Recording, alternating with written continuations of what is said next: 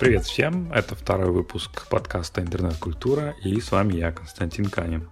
И сегодня я попробую порассуждать о том, как интернет и, в частности, соцсети изменили общение между кумирами и их поклонниками или фанатами как они демократизировали их взаимодействие. Поэтому рекомендую вам дослушать до конца. И я по ходу выпуска буду двигаться постепенно по истории интернета и в конце концов мы придем к современным уже технологиям, таким как, к примеру, NFT, который у всех на слуху, и расскажу, как эти технологии уже теперь используются а, в контексте всей сегодняшней темы, вот именно взаимодействия поклонников со своими кумирами, в частности, артистами, музыкантами, художниками.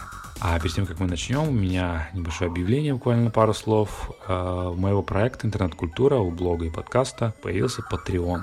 Это, для тех, кто не знает, это сервис, где вы можете поддерживать э, финансово авторов. И взамен за это получать доступ к какой-то еще дополнительной информации, которой Э, нет в публичном доступе. Поэтому, если вам интересно и вам нравится то, что я делаю, и вы хотели бы меня как-то поддержать, то теперь у вас есть такая возможность. Вы можете перейти по ссылке на мой Patreon и там оформить ежемесячную подписку. Если что, эту подписку в любой момент можно отменить. А теперь переходим, собственно, к самой теме.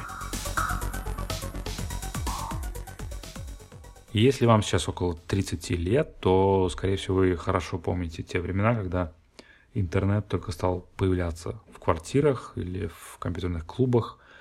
Он был с ужасно слабой скоростью, он был безумно дорогой, и в нем было несоизмеримо мало информации, но какой-никакой он все же был. И если вот в эти свои подростковые времена вас угораздило увлекаться, например, музыкой, то наверняка вы помните, как тяжело удавалось находить любую вообще информацию о своих любимых группах. Мы буквально по крупицам находили какую-то инфу, скачивали редкие MP3 эм файлы и передавали их друг другу там сначала на дискетах, на жестких дисках. Это была эпоха Web 1 или так называемого интернета только для чтения. То есть, в принципе, как и сейчас, маленький процент э, пользователей интернета что-то создавал, в большинстве случаев это был просто текстовый, текстовая информация, а все остальные, кого, кому повезло э, получить доступ к интернету, они его просто, эту информацию потребляли. То есть за редким исключением не было никакой э, обратной связи и коммуникации, которым, к которым мы все привыкли сейчас. Само собой, в те времена казалось, что твой любимый исполнитель находится вообще на другой планете. То есть э, каком-либо контакте со своим кумиром, если ты была какая-то зарубежная группа или исполнитель, тогда вообще не могло быть и речи. Изредка кому-то удавалось находить э, где-то в интернете почтовый адрес или даже имейл, э, например, менеджера группы, но я лично не знаю никого, кто получил бы ответ на свое письмо от какой-нибудь условной Металлики или там Spice Girls, э, в зависимости от того, что вы слушали. Кстати, примерно в те вот э, школьные времена появился термин «стэн». Э, стэн — это такой супер фанатичный поклонник.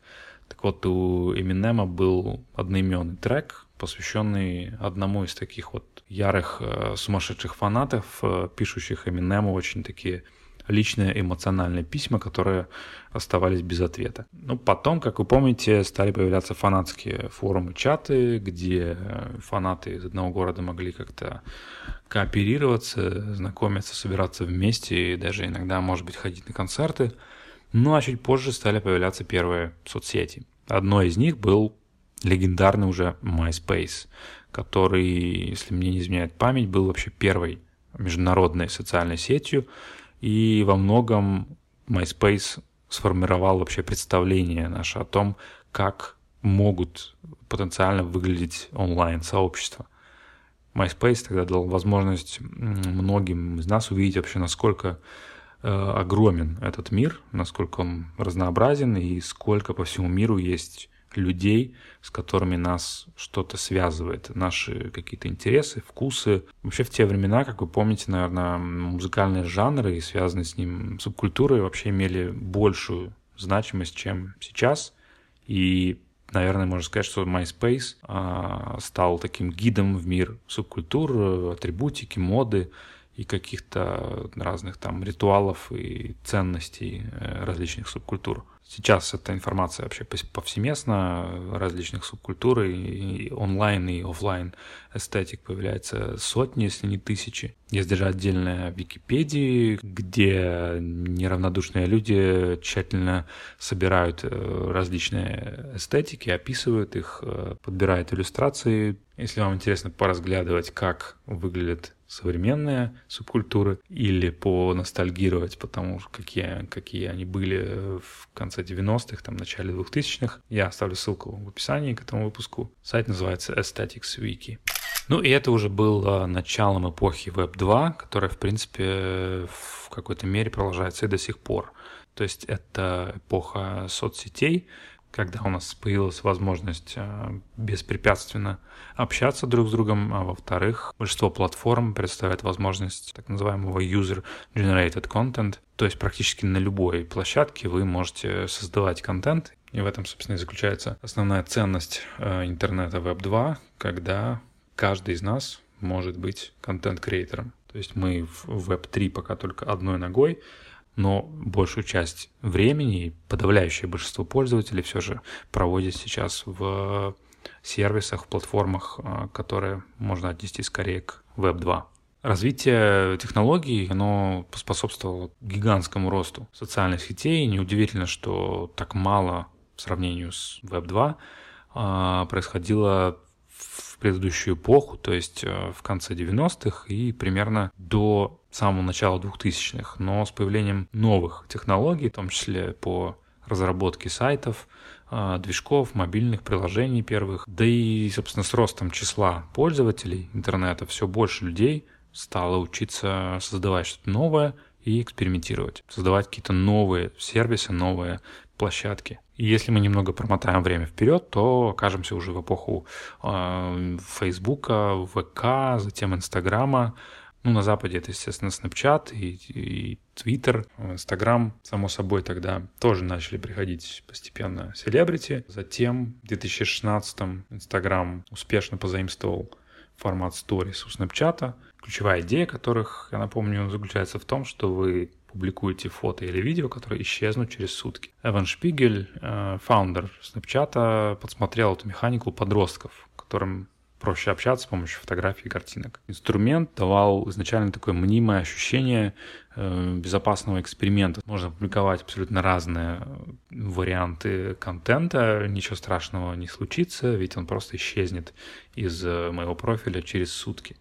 Ну и тут прямо так и просился какой-то провокационный личный контент, который селебрити, естественно, с удовольствием стали публиковать. Кто-то для хайпа или скандала, кто-то просто в свое удовольствие, или чтобы порадовать фанатов. Ну а нам, простым э, смертным, поклонникам, фанатам, э, сторис позволили удовлетворить в том числе, скажем так, наши вуайристские наклонности, да, по, по, подглядывать за нашими кумирами, понаблюдать за ними, за кулисами в их личной жизни, в личном пространстве. Затем появились и лайв-стримы в Инстаграме, которые, как вы помните, звезды стали очень активно использовать и осваивать во время первой волны локдаунов по всему миру. Здесь, естественным образом, продолжил расцветать тренд на аутентичность и открытость, когда всякие постановочные и отрепетированные выступления живьем стали выглядеть как-то особенно нелепо, поэтому мы стали видеть все больше закулисья и такой личной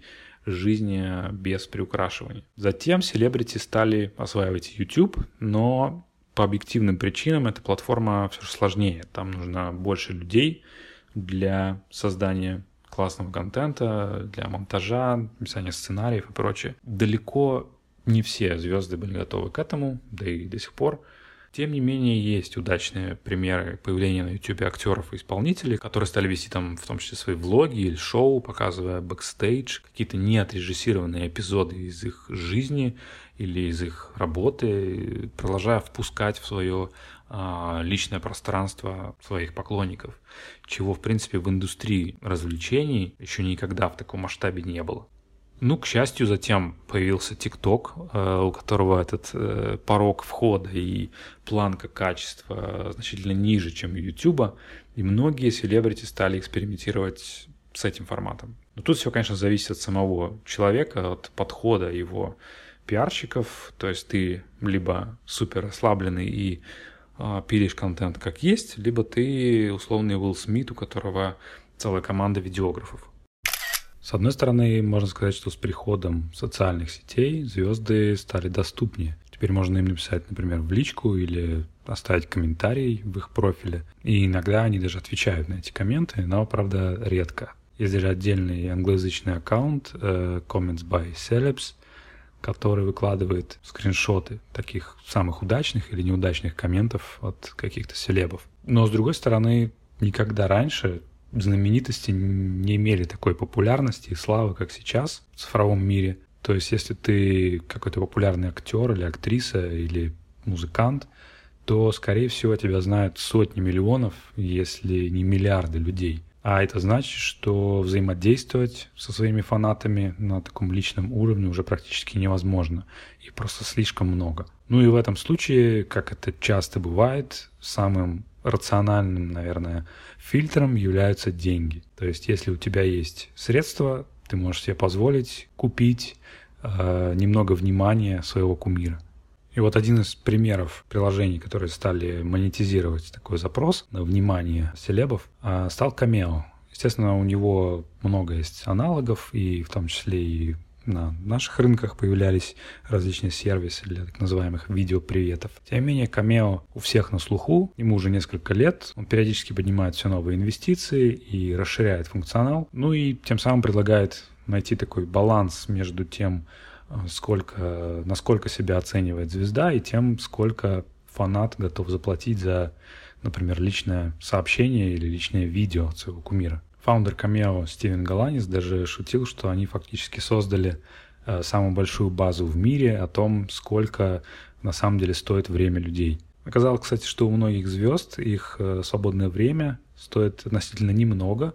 За короткое видео на несколько секунд, по-моему, до минуты, они просят пару десятков долларов, ну, максимум сотен. Ну, рекорд, наверное, здесь у Крис Дженнер, которая если не ошибаюсь, оценивает свое видео в несколько тысяч долларов. На популярный OnlyFans тоже, кстати говоря, пришли звезды музыки и кино, но большинство из них там не публикуют э, взрослый контент, а используют часто функцию платного чата. Cardi B, например, сразу сказала, что никаких нюцев вы там не увидите, в отличие от той же Беллы Торн, которая ввела в заблуждение своих фанатов, но успела заработать там около 2 миллионов долларов за несколько дней, когда тысячи фанатов уже стали подписываться на ее аккаунт или платить за платный чат, но Потом внезапно она сказала, сори, нюцев все-таки не будет. Ну и здесь, кстати говоря, насчет функции платного чата возникли очень большие вопросы, потому что, как однажды выяснили репортеры Бизнес Инсайдера, многие звезды даже там нанимают себе менеджеров, которые за них отвечают на платные сообщения. Но вот помимо ответов в платном чате или того же личного видео в камео, что еще такого может быть более личного? То есть что может быть более личным каналом коммуникации между фанатом и его кумиром? Ну, наверное, для многих это будет ваш личный email, который, скорее всего, знают либо интернет-магазины, где вы что-то покупаете, либо совсем ваши близкие какие-то друзья. Но что, я думаю, всем нам кажется еще более личным, так это наш номер телефона.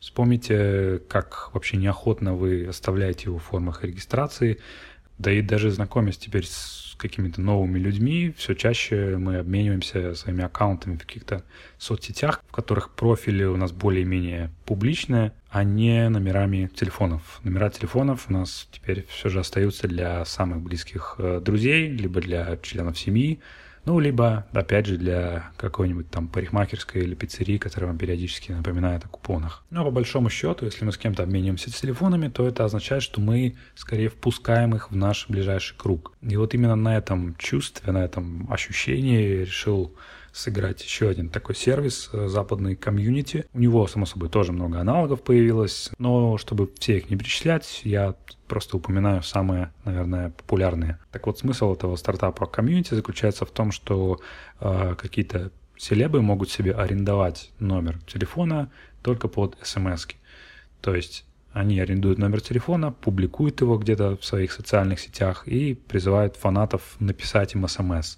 Фанат пишет смс и автоматически подписывается на смс-рассылку. По замыслу разработчиков у селебов есть доступ к каждому контакту, к каждой смс, то есть при желании он может лично ответить, что, в принципе, многие делают. В Твиттере, если хорошенько поискать, можно найти примеры, где какие-то, например, рэперы записывают даже экран телефона, чтобы подтвердить, что да, это я только что ответил тебе. Ну и, естественно, у фаната такой опыт вызывает гораздо больше эмоций, чем лайк или даже комментарий в Инстаграме. Потому что это такие личные взаимодействия через смс создают гораздо большую связь, чем обычные парасоциальные отношения между селебрити и поклонниками. Ну а кроме того, для самого артиста это прекрасный способ собрать прямые контакты его э, целевой аудитории, его там, слушателей или зрителей, минуя всех посредников, например, концертных организаторов или даже социальные сети,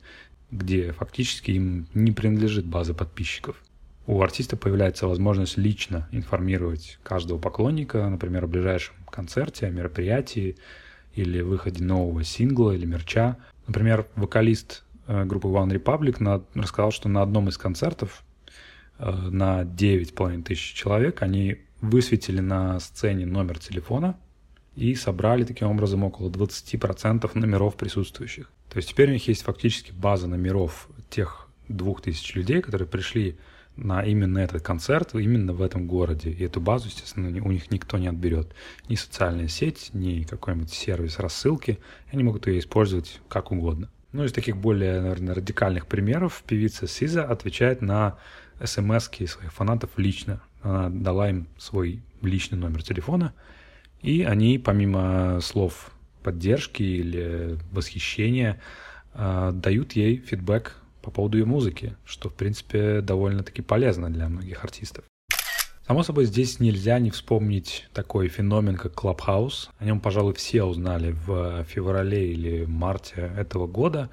И, само собой, туда, помимо обычных смертных, стали приходить и знаменитости. Ну и как многие, наверное, заметили, Clubhouse продолжил этот тренд э, спускания звезд с небес на землю, когда мы могли спокойно зайти в какую-то рандомную комнату и там увидеть какую-то певицу или актера или артиста, с которым, в принципе, нам, скорее всего, никогда в жизни не удалось бы пообщаться лично или задать какой-то личный вопрос э, живьем. И вот когда мы услышали некоторых из них в обычной такой неотрежиссированной, неотрепетированной ситуации, а в обычном разговоре с э, самыми простыми людьми, то оказалось, что они, в принципе, такие же, как мы. Они используют в своей речи такие же абсолютно слова паразиты, они часто путаются в своих показаниях, у них может быть проблема с логикой, с остроумием, с чувством юмора. И многие их вот эти вот э, магические какие-то свойства, ну и вот эта аура такого необычного или, может быть, даже идеального для кого-то человека, она весьма преувеличена.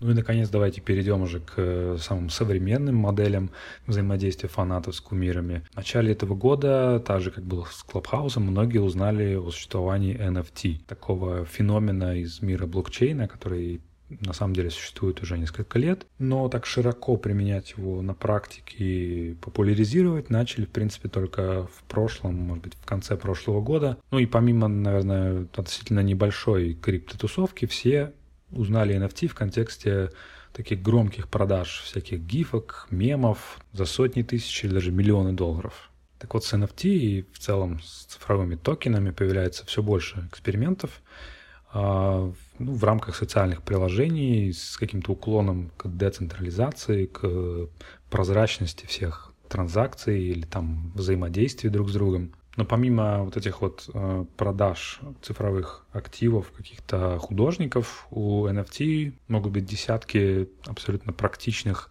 э, примеров использования. Ну, один из таких примеров, который тоже стал популяризироваться примерно в прошлом году, это так называемые social токены. То есть, если говорить очень, очень упрощенно, то каждый из нас может создать свои монетки, например, выпустить 10 тысяч монеток и обозначить цену на них. И если, например, вы какая-то более-менее популярная личность, у вас есть фолловеры или фанаты, то вы можете, например, часть из этих монеток отдать своим самым лояльным, самым преданным фанатам, а остальные продавать. И с помощью этих монеток вы можете предоставлять своим фанатам какие-то определенные ценности. Например, доступ в закрытый чат или на концерт, или доступ на автограф в сессию без очереди. В общем, вариантов могут быть сотни. И зависит уже, в принципе, только от фантазии самого артиста. Ну, а часть монет, которые у вас все еще остается, вы можете, например, продавать на бирже. Фанаты, которые тоже захотят получать какие-то бонусы, они могут прикупить себе этих монет и использовать их для получения этих бонусов. Соответственно, чем больше растет популярность артиста, тем дороже эти монеты впоследствии становятся. И их, естественно, можно всегда продать, и фанат даже на этом заработает. Вообще таких экспериментов с токенами и социальными приложениями появляется все больше. Например, опять же, в этом году многие, я думаю, услышали о такой социальной сети BitCloud.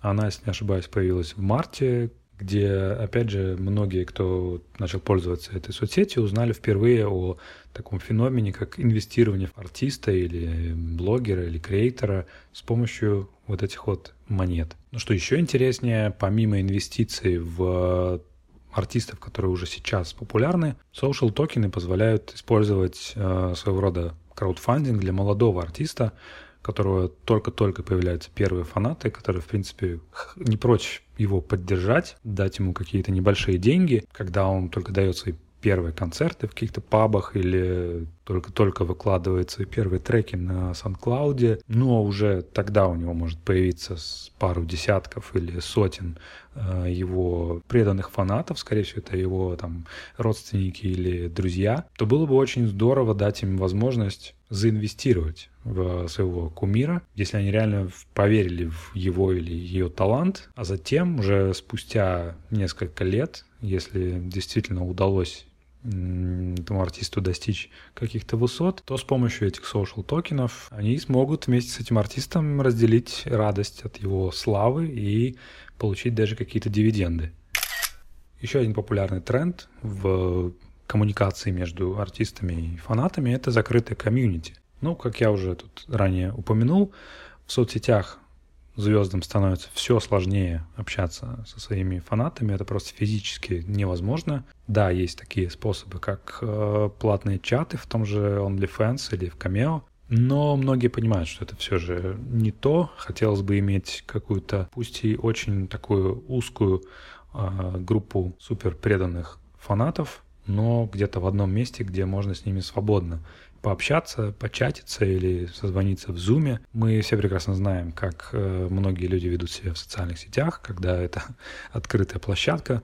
Порой там просто невозможно позитивно и продуктивно общаться. И вот поэтому все больше артистов стараются экспериментировать с закрытыми комьюнити. И некоторые из них даже экспериментируют с созданием своих собственных платформ. Думаю, всем известно, что у Ким Кардашьян есть свое приложение, у Тейлор Свифт запускала собственное Например, актер Джереми Реннер э, решил вообще масштабировать все это дело и запускать отдельное приложение а-ля Инстаграм для каждого селебрити. У него было собственное, то есть на иконке было его лицо, и приложение выглядело просто как очень похоже на Инстаграм, где у тебя весь фид был в его фотографиях, ну а в комментариях а, начиналось какое-то рубилово его фанатов. Но приложение не выдержало наплыва замечательных троллей и пришлось его закрыть. Ну, вообще тролли и желание такого безопасного, спокойного общения – это тоже один из главных факторов, почему, собственно, все больше и больше а, звезд переходят к закрытым комьюнити. Там просто нет места для хейтеров, они моментально выпиливаются. А опять же,